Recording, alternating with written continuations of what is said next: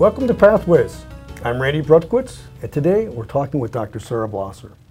Since receiving her PhD degree in immunology and infectious disease from Montana State University, Sarah is now the Director of Clinical Microbiology at the Indiana State Department of Health. Let's learn how her biological sciences education and clinical microbiology fellowship sent her on a path to leadership of a Department of Health laboratory at the state level. Sarah, welcome to Pathways. Thank you for having me. Question right off the bat. So tell us, you are the director of a clinical microbiology laboratory. What exactly does that title mean, and tell us what a typical day for you looks like? There is no typical day, I can tell you that, but you probably hear that fairly often. So as a director of clinical micro, I have the role and responsibility of, of the technical oversight of all of the laboratory testing that has a clinical implication at the State Department of Health. So for us, that's bacteriology, mycology, and mycobacteriology. A typical day, if there was one, involves meetings and uh, meetings with uh, the director level individuals for our epidemiologists, um, maybe clinical consultations and review of lots of technical documents. So clinical microbiology is an extraordinarily uh, regimented field um, at the clinical level and there is a lot of paperwork that has to be done and I get to do all that. Sounds like fun. Most days it is. I'll bet it is. So you've had several opportunities to be exposed to research mm -hmm. throughout your time, uh, certainly as an undergraduate and, and, just after. Could you tell us a little bit about uh, those experiences? Mm -hmm. So when I was an undergraduate, I really started to be interested in, re in research, and I worked with uh, Dr. Mike Perlin at the University of Louisville. And he just had a fantastic way of uh, explaining science in his classes, and that was really what kind of got me interested in research to begin with. And so I'm sure I didn't make any progress during that um, experience in his laboratory, but it, it helped pique my interest in science. Um, and we were looking at uh, the fungus Ustilago maydis in that particular laboratory. I then did three internships after undergraduate before I went to graduate school to kind of hone what I was interested in. Um, one of them was at Walt Disney. Um, I worked for the Animal Kingdom doing essentially pregnancy tests for the different animals there and two internships at the Oak Ridge National Laboratory. And during that experience, I really began to see the role of epidemiology in, um, in science and understanding population-wide dynamics. Then I went to Montana, and uh, of course, with most graduate programs, you do your rotations, and I settled in the laboratory of Robert Cramer, and um, we look at the pathogen Aspergillus fumigatus, and I did my five years of PhD work there, um, looking at sterol biosynthesis and the transcriptional role uh, of that pathway.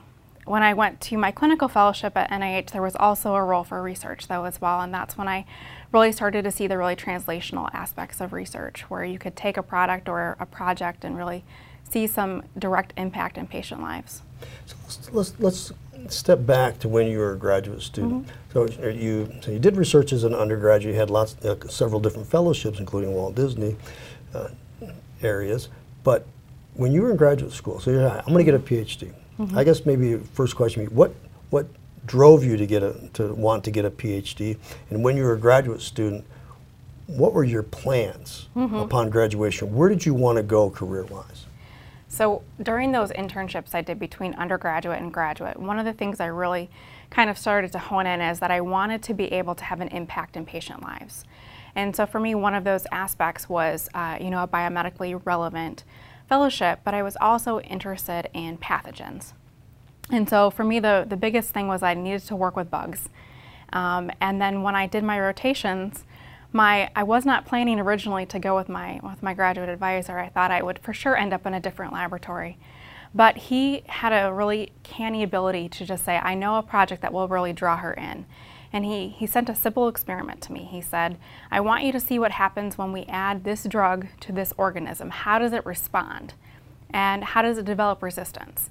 And these were aspects that I found very um, exciting, thinking about the microbial arms race and how these pathogens evolve to not only cause disease, but to circumvent our drugs that we use. Um, so that was kind of the, the goal and the, and the thought into going into the PhD project as I just wanted to have more of an impact on that pathway and understanding. Um, I guess my ultimate goal when I first started graduate school was I thought I would be a professor and end up teaching and, and expounding this, this knowledge to other students and maybe doing some research as well. But it, that of course changed as, as the project progressed and as I learned more about the, the science in the field. So as you learn more about the science in the field and Mm-hmm. the applications to patients, that got you more interested in the clinical Mm-hmm. aspect. So certainly after your, your PhD, you went and did a clinical microbiology fellowship at the NIH. Yeah. How did you learn about that opportunity?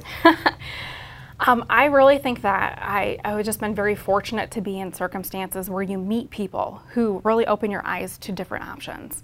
So it was my third year in graduate school, and I was at that point starting to say, well, academia is really going to be maybe not the best fit for me. And I was starting to ask, what, what is the best fit fit for me? And my boss sent me to uh, an intensive course at Woods Hole. Um, it was a medical microbiology course, um, and sorry, a medical mycology course. And in that course, it was both didactic and, and lab. And one of my lab partners happened to be in a clinical fellowship program. Um, he was in California at the time. He was also studying another yeast pathogen as part of his research project. And so, although I learned an awful lot about medical mycology during that class, I got even more information from him about this fellowship program, what he did, and what he was looking forward to doing in the field as a clinical microbiologist. So that it was, uh, you know, not intentional, but I, I saw him last week at ASM and I had to thank him. I said I would be talking about him today because of the impact he had on my life. kind of happenstance. I think that really happens for, for folks and Yeah. think when you least, things you least expect What do they call that? Serendipity? yeah, that's right. That's Yeah. Mm-hmm. right. Some people call that fate as well. I think. So let's think about way back when you were younger. Try that. What I Mm-hmm. like to ask the guests on Pathways: When were you first bitten by the science bug?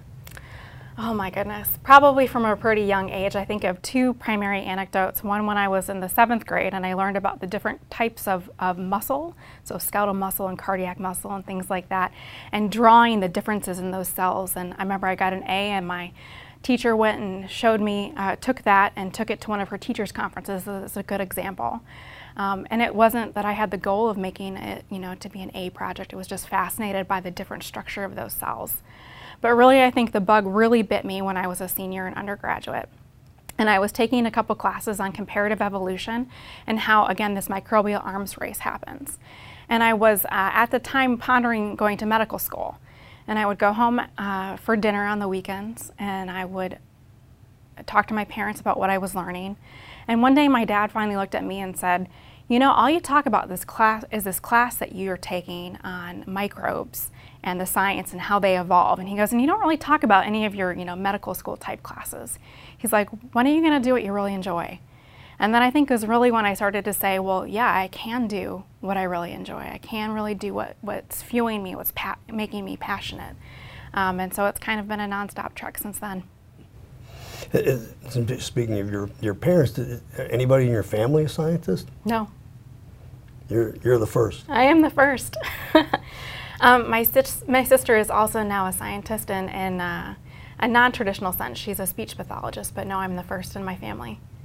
So So first doctoral member of the family. I actually am. So certainly d- down the path, and I think we all have stories like that where we have uh, we're, we're like the, the trailblazers in some respects. you just went you went with your passion. I think that's that's you know, kudos to your father, obviously, for encouraging that. But we all, as we go down the road, we have mentors who have helped us along the way. Maybe you could tell us a little bit about some of the mentors who have really helped you. You mentioned your PhD advisor, but folks who really helped you along the way to help carve your path for you, or at least keep you on track so you didn't fall off. I think a lot of uh, a lot of the decisions I've made have been non-traditional in a lot of different senses. So I've just been very thankful to have different advisors who, although they would have preferred had I gone the way they went, because don't we always want our trainees to go the way that we go? They said, "Well, that's not for you, so you should go and do what your passion is." And so that's happened each step of the way actually for me. Um, in undergraduate and graduate, and even in my clinical fellowship, I did not go into an academic medical center. I went to a public health laboratory, which is, again, just off the beaten path. Um, so now I'm very fortunate to have two mentors, which are very strong in the public health industry and are very encouraging and helping me out there. Um, along the way, though, making these non traditional kind of decisions, I have to say my husband's been my biggest advocate. Um, he's just said you could do whatever you wanted and I'll back you up. So, That helps. Certainly, you don't Yeah. just you can just pursue what what you really want to pursue, mm-hmm. and that and that's great. So mentors are really, really certainly in, important. But I, but was was there a defining moment in your mind? I mean, you mentioned was was the defining moment that really steered you in the direction where you are today. That that Woods Hole experience. I would say that it was. Yeah. Um, I, it was like a, a, light at the end of the tunnel where there was a lot of confusion for me. I was I was trying to think of many different pathways that I could take. Again, I, I knew that I wasn't necessarily fit for an academic uh, traditional career where it was you know mostly research and maybe some teaching, um, and so I knew I wanted to do something different um, to fuel my days. And so that was kind of that moment where you went, all right, this is it. I'm going to move forward with that. Tell us a little bit about the structure of the laboratory mm-hmm. that you're in. You're in the Indiana Department of, of Health, and, and, and in, the, in the laboratory that, that you lead. Mm-hmm. Tell us a little bit about that. What's the structure, folks who you work with? Yeah. Um, so the Indiana State Department of Health Laboratories has five testing arms. Um, it has clinical microbiology, which I'm here today. It has virology, preparedness, chemistry, environmental microbiology, think that was all five. Uh, please forgive me if I forgot one. Um, and there's a we have a laboratory director that oversees all five of those testing areas and a deputy director. Um, our state laboratory director also happens to be an assistant commissioner for the state, um, so she also has external facing roles. Um, so there are five of us in my position, and I, I see oversee clinical, and I have four direct reports. There are 16 people in my division, and we do a lot of different testing things every day. So, all of the state TB cases, um, we do a lot of antibiotic resistance, um, and then anything that's new, novel, or emerging. Yeah, you don't want the very last thing you, you mentioned, emerging, where you talk about Zika, mm-hmm. and, and certainly we don't want, uh, you know, well, Ebola has at least a vaccine that seems to be uh, effective as a, as a VSV uh, vector. Mm-hmm. What about rabies? Do you test for rabies? We do. That's actually in our preparedness division. We are the only rabies laboratory in Indiana. We only do animal cases, though. Uh, for so for a human, if they just had suspected rabies, then they would go to a hospital. Is it? They would go to a hospital. Yes, we don't actually um, have any specimen collection that occurs at the State Department of Health. Um, usually, this is done at your normal laboratory, and then it's sent to us, and we process it from there. In the case of a human rabies case, that same process would occur. A sample would be taken at your hospital laboratory, sent to us, and we would actually send it and coordinate with the Centers for Disease Control. Okay, so that goes that goes down to the CDC. Mm-hmm. Still publish papers? Yes, but not as often as, as you would in academia. What are, what are the, the topics of the papers that you publish? Um, we have one right now where I'm working. I'm working on, and that is uh, looking at carbapenem resistant Enterobacteriaceae antibiotic resistant organisms, um, and the way that we've chosen in Indiana to try to screen for this, and then to confirm it. So it's more of an algorithm based publication to kind of look at that. But what's been fascinating about that is there is um, a new antibiotic resistance laboratory network that the CDC has promoted and promulgated and each state and six major cities um, in the nation are part of this lab network. And so every state's trying to tackle the question right now how do we do that? How do we screen and how do we confirm? And so um, it's very timely. I feel like Indiana's been ahead of the curve um, in our ability to have brought this testing on several years ago. And so that's helping us to advise some of our other, other sister states as to how to conduct the testing. So we're working on that. We also, um, I'm sure you heard we had an HIV outbreak a few years ago. Um, so we've been collaborating with the CDC on several publications um, related to that. So it's mostly when, when things go wrong, and you said that's the thing that you don't want, but that's the thing that that's the reason that public health is there. Um, we work behind the scenes for the most part until something goes wrong, and then we're very visible. Um, and it's from those where we try to publish our experiences so that the next time something happens, we can have a little bit of a better, faster, and more effective response. You had mentioned that you received specimens and you test mm-hmm. specimens and things. And certainly when I talked about things that you want to avoid, those are from an individual standpoint, mm-hmm. right? But do you have like an action team that goes out if there's something that pops up? Mm-hmm. Um, that's uh, a separate division, so it's not going to be my lab staff that goes out there, but that's our preparedness division for the most part. But there are other arms within public health that would be deployed um, in those circumstances. And they go out and they do a fantastic job of, of trying to coordinate with local leadership to, um, to respond to those sort of incidents. And if testing is needed, they know how to get in contact with us. Now, certainly, you had mentioned earlier that your goal when you're in graduate school mm-hmm. was to maybe be a professor, teach about things that you've been working on, maybe do a little research, and mm-hmm. just have those things put together. But you went down this path. Did you have another alternative plan as for career as a, a PhD holder that mm-hmm. you could do your plan B? Yeah, I was thinking. Um, I've always been very interested in teaching and in really just being able to explain science more actively to, to a wide variety of audiences. So I, I, think that my backup plan, although it wasn't as defined maybe as a plan B, would have involved teaching. So kind of around the same time I, I went to Woods Hole, I was also contemplating perhaps going into an undergraduate research, or I'm sorry, undergraduate teaching institution, or even uh, as a staff at a science museum um, in order to be able to just really be able to get out there and educate people on science. I find it fascinating, so why wouldn't you want to share it? Sure. No, you brought up something I think was very interesting in terms of science outreach, mm-hmm. where there actually is a science it's outreach. One of my favorite topics. Right, right. And and what kind what kind of things have you been able to do mm-hmm. to, in terms of science outreach to to lay folks?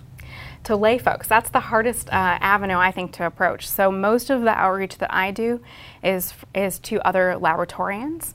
Um, so I work a lot with other clinical labs throughout the state and explaining to them why we want to do what we're doing. Um, but at the same time, we do actually get out there and explain to somewhat lay folks. I work with um, nurses and infection preventionists in the hospitals on a routine basis um, pharmacists and, and things like that um, to explain that. Um, more and more, we're actually getting involved with um, things like uh, school uh, science fairs, and also um, there's a couple of really cool science days that we can have uh, middle school students come to here in Indianapolis and elsewhere. But really, for me, my major emphasis has been on trying to um, make these very complicated topics in science and in clinical microbiology um, digestible by other other scientists. Um, so if it's not your area, it's not your field, it's uh, all these acronyms can be a bit overwhelming. So this next year we're going to be launching a lot into long-term care facilities, so nursing homes and things like that, where they're scientists, they're they're nurses, they're or um, pharmacists, and they're trained in their field, but you still throw a bunch of acronyms at them, and it becomes a little bit daunting. Right. I mean, I also had time at the NIH, and there were acronyms all over the place. Mm-hmm. So that was. We like them in government, I think. Yeah, I think that's a great that, that's a great point. but in terms, so maybe for for for um, convalescent homes for mm-hmm. the elderly, mm-hmm. I mean, there are a number of infectious diseases you have to worry about. Maybe MRSA is one, mm-hmm. where that's a, a potential issue. And and when you mention scientists, they're nurses or they're pharmacists and even lay folks can be scientists too if you have an interest Absolutely. that makes you a scientist, right? Mm-hmm. Well, if I guess for, for me, one of the things that I think is really important for guests on, on Pathways, who, for the folks who are listening in, if they're interested in seeking type of career path that you've taken in a mm-hmm. clinical laboratory, lead a clinical laboratory, even participate as as a staff member in a clinical laboratory, what kind of advice would you give them? I would say to have them approach someone in the field as soon as possible, um, just so that they can see if that really is what they want to do. Um, maybe it's something as simple as shadowing them for a day, or maybe it's something um, I take fellows or interns um, for a period of time to work on a, on a public health related project. Um, I, any of those opportunities would give you that exposure to say, is this really what I what I can sink my teeth into for the next number of years? Public health, I think that my colleagues are, are fantastic in that they are all very passionate about what they do. And so that's what we're looking for when I'm saying that, saying that for a public health microbiologist. Um, there's also opportunities that they could do like a clinical fellowship like I did. Um, it's through it's through ASM. It's called the CPEP program, um, and that's a two-year fellowship in order to get that exposure that you would be interested in. So, yeah, when I was younger, since my, my undergraduate degrees in microbiology and public mm-hmm. health, we were all convinced to take the, the AAM, mm. registered microbiologist exams mm-hmm. to be certi- certified microbiologist. I like to say, certify your worth. That's right. and and does it so the that academy still has had specialist microbiologists mm-hmm. as well. Do you have certifications that you need in your role? Um, so I am uh, newly uh, introduced diplomat for the American Board for Medical Microbiology. Um, and so that's that's the level. It's the ABMM is what they call it. Um, there are uh, two main avenues you can go to to be a clinical microbiology director. There's only usually at an institute like mine, you need to have one person certainly who has that certification according to um, CLIA. Um, and uh, so there's two avenues there. You can do ABMM or you can do what's the ABB, like what you were talking about. Um, but really, at our level, at my institute, we have three of us, and so I think we're really able to provide really good feedback to one another.